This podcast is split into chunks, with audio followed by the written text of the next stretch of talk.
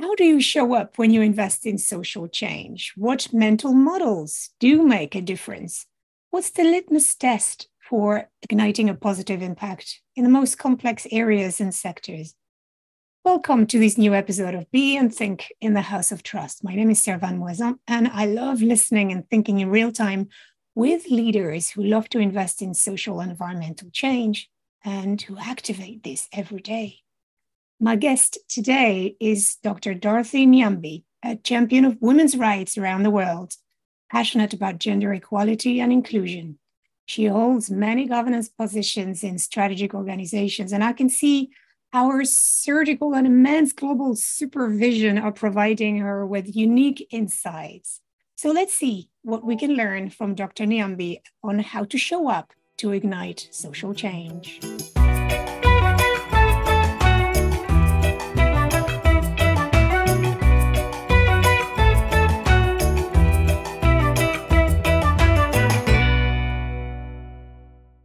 Dorothy, welcome. Thank you, Servane. Thank you for inviting me. So you're based in Canada, in Ottawa, mm. right? Well, I'm in Ottawa today, but I'm, I work out of Waterloo, Ontario, with the Mennonite Economic Development Associates, MEDA. And you are the president and CEO of that organization. Correct. Yes. And your mission is to create business solutions to poverty around the world. That's very correct. And you mobilize funding to support grassroots movements, community impact all around the world? I'll say all around the world, but we have certain geographies for sure that we're focusing on. You know, what's really great for me is, you know, wherever there's a problem and we can find a business solution to bring to people, chances are likely that, you know, way after the intervention, that business wants to continue. So tell me, Dorothy, what does a good day look like at MEDA? Ooh, Okay, a good day. no two days are the same. Our backbone of where we intervene is in the agriculture and food ecosystems. Mm-hmm. And to do that, you know, we're looking at how we bring finance, how we bring technical knowledge, business development support, and how do we look so that the, the value of agriculture, especially in emerging economies, really becomes an asset, something that is business like. We move from subsistence to thriving to agriculture as a business, mm-hmm. which is not very much, you know, how it is perceived in many parts of the world.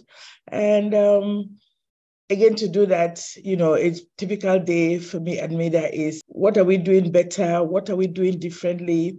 How we're doing it, what difference are we making? I think if you do any kind of work and you don't question yourself on a daily basis mm-hmm. and you think that is business as usual, I believe that, you know, then there's no need to be doing the work. You know, mm. you, because there's always a better way of doing it and a different way of doing it. That's going to be much more effective. Oh, wonderful. So MEDA stands for Mennonite Economic Development Associates. Correct. Mennonites our faith-based group, of course, and the whole, I believe, strong beliefs in peace, justice, and non-resistance. Mm-hmm. How do you reconcile this faith-based approach and, and this philosophy with investing? How does that marry? Absolutely. MEDA is born out of, you know, the Mennonite faith. You've said it really well, peace, faith, you know, justice. And MEDA actually started with an investment in Paraguay 70 years ago, where the Mennonites in North America, instead of sending relief to Mennonites in South America, decided to go to a dairy company. So that was in agriculture, and bring in equity, bring in debt, bring in technical assistance. And today, I don't want to tell you where that dairy is, but it is way supplying a huge uh, market share of dairy products in Latin America. But if you think about it, Servane, peace is not just the absence of war, or peace is not coming in to do things when there's conflict. Peace is really also about the things you do proactively to create a cohesive and respectful society. And I believe that business and economic development is actually a precursor for peace. You know, when people are doing well economically, prosperity is shared, mm-hmm. people feel valued, the chances are that they don't want to destroy what they're building. So I actually look at economic development as a precursor and enabler of peace. Second piece is that, yes, you know, we're a faith-based organization, but our mission is not to plant churches, not to spread religion. It is, you know, they say actions speak louder than words. Mm. Bring the faith and the faith of the organization into the how we do the work, how we show up, mm. how we interact with people, our organization, the staff are made up of people from all stripes and colors, all faiths and no faiths. So there's no cha- no difference there. Um, the people we work with, uh, you know, there's no religious requirement for us to work with you. Mm-hmm. So humanity is one. And so, as I say, it's how we show up and you know how we present ourselves and let our actions based on the roots we're coming from speak for who we are. Mm, so actions more than words. It's interesting because it gives a different light um, of what investing means uh, for a faith-based organization and what, what uh, they can realize their their philosophy into day-to-day practice yes. other than churching and congregation Oh, absolutely. And again, I want to just say today we're talking about impact investment. MEDA started that 70 years ago. Mm-hmm. We're the first in the market not just the religion, but all of us who work at MEDA, we come, it comes with a certain level of just humility. It's not about flying your flag and say you've done this. It is let the results of your work actually speak for you as well. Mm-hmm. And so you might not hear MEDA on the front pages on the social media, but MEDA is the oldest and longest organization that has been involved in impact investing. As I say, if you go back to 1953, the Sarona Dairy, that was totally impact investing. And then later on, if you look at some of the early creations of institutions like MicroVest, you know, a platform for financing microfinance institutions in emerging economies, MEDA was in part of that. If you look at uh, what MEDA did 13 years ago, created an asset management firm, Sarona Asset Management. So MEDA has been definitely a leader in looking at different methods and saying granting a loan is not going to change the world. You need to bring other kinds of money to the table mm-hmm. that will allow people to, you know, evolve, bring change for themselves with dignity. Mm. There's a tranquil force uh, about uh, this story. There's a diversity of uh, resources and a community coming together and, and, keep mm-hmm. exploring and learning together i'm hearing absolutely when i look at your own journey it strikes me that you're a super specialist generalist let me explain a bit about why i come to that point here you um, um, I, I, said earlier you are on, on the boards of several organizations. You're the chairperson of the International Development Research Center's Board of Governors. You're also a board director at CAMFED Canada supporting girls to learn, thrive, and lead change. You also hold a Doctor of Medicine degree from the University of Yaoundé, Cameroon, and you have carried out extensive research and capacity building and advancing gender equality in developing countries. So overall, I sense that you're not here to accept the status quo, especially not about, you know, about women and girls situation in the world or specifically in Africa. You're just there's something behind all these um, learning and, and this action that you have that tells me that you're not just content with the status quo, right? Yeah, no, no, definitely not content with the status quo. I, I think I was born in Cameroon. I did medicine out of my own passion for mm-hmm. wanting to do that. You know, was blessed and lucky to have parents that I was able to do that, you know, with through with them and through them you know, I think for me, fundamentally, I I say there are three M's in my life. The number one is mother. You know, I'm a mother of three, and that's like the really important M in my life. Mm-hmm. the second important M in my life is medicine. I think that will never leave me.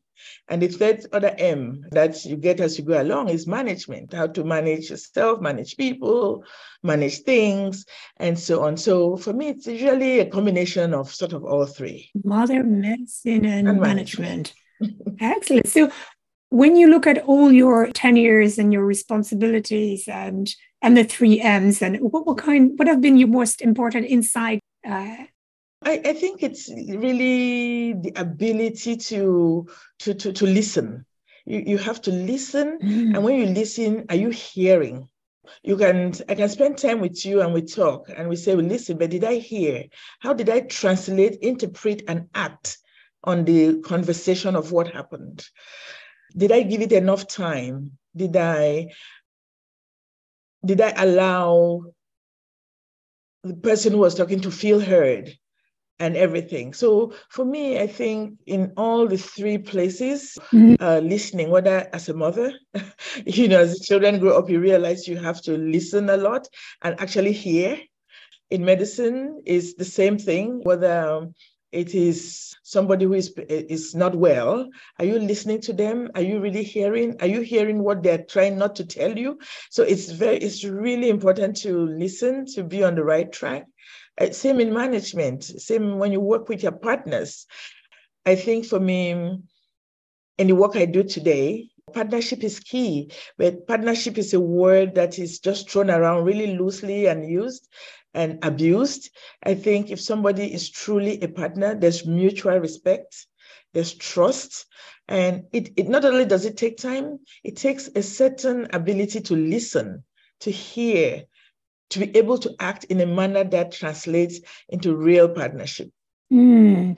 Well, that sounds like music to my my ears because you know I love that thinking environment where we listen carefully to where the other person, the other group's thoughts are going next, and it's listening more than listening actively is listening really to accompany, to hold hands, to partner. And so I love what you how you describe that. No, very correct. No, it's a very correct and really understanding the context. Each context is different. Uh-huh. You know, I know you're talking about social finance, but you know how social finance works in Canada. In one part of Canada is different from another part, mm-hmm. depending on the population groups you are dealing with. Mm-hmm. is very different, and so I should listen carefully, understand the population groups in Latin America, Central America, Sub Saharan Africa, very different from Maghreb Africa, different from the Middle East, different from Southeast Asia. So every context is different and so important that we show up in a manner that indicates that we're truly listening. Mm. And I'll just throw in here that listening also just how you show up and what power you bring to the conversation. Mm.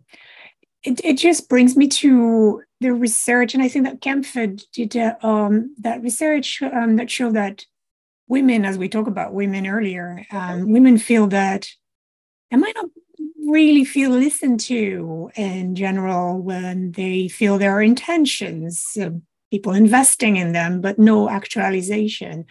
Isn't that an example of a group that keeps on not being really listened to?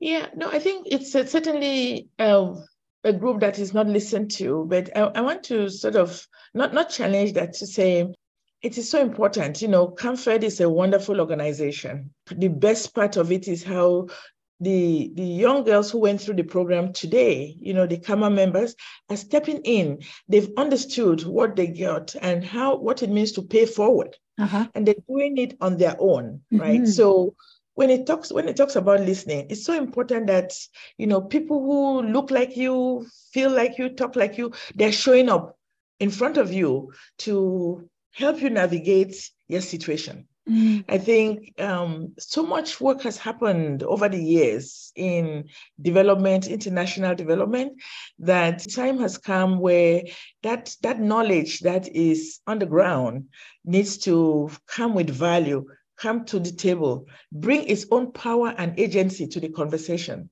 and which is what an organization like CAMFED is, think, a leader in when it comes to girls, girls' education, girls' ability to, to develop their own agency.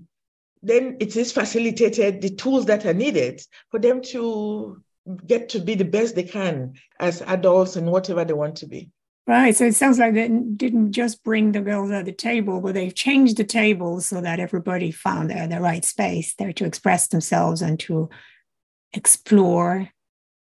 Yes, no, it's really important to be at the table. Absolutely change the table. It is their own table. Let me put it that way. And other people have to now come to that table to meet them, mm-hmm. you know, and everything. So it is, you know, the the respect, the humility. So if I have my table, this, then you, you need to show up, you know, based on my conditions and how I want people on that table to be, you know, what are the ideas that are being discussed on that table.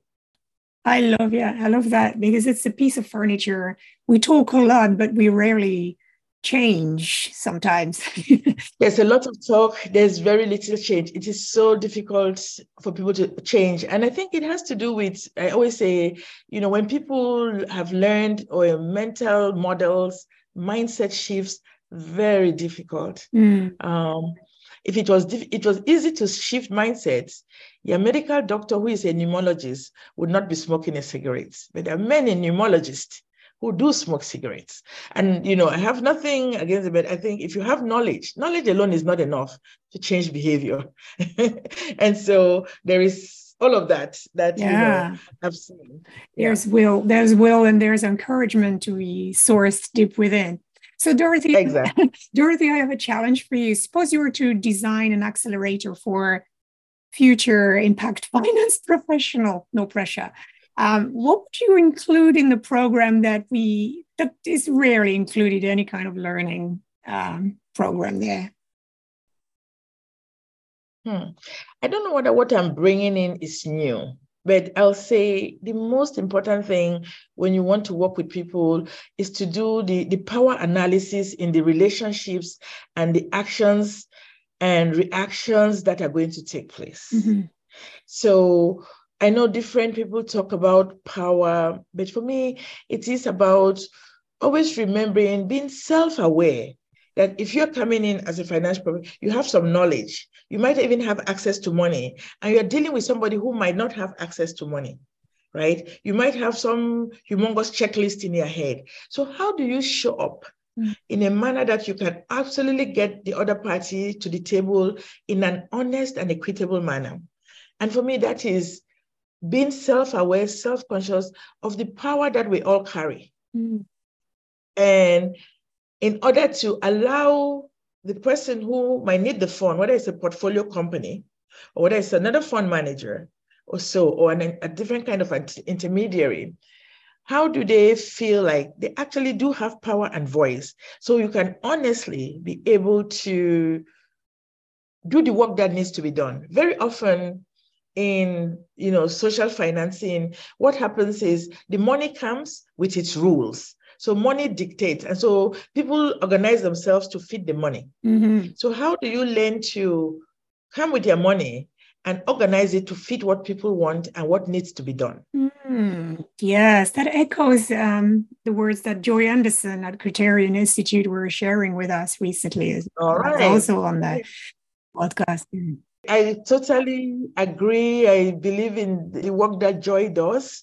I think it is really not shaking the boundaries but if you cannot mm. you know fix those edges at that level then it will just be business as usual and nothing is changing. Absolutely. So thank you so much for being in the house of trust with us today uh, dorothy. And and i love how you brought these elements uh, of um, equity equality humility and actions the more than words and exploration, a constant. For the works to, to be done, we need to pay attention to how we listen and how we show up. I will just quickly say Ndidi Okonkwo Nwuneli, she did a big presentation for the MEDA annual conference this week, and she left us with something about partnerships and how you show up.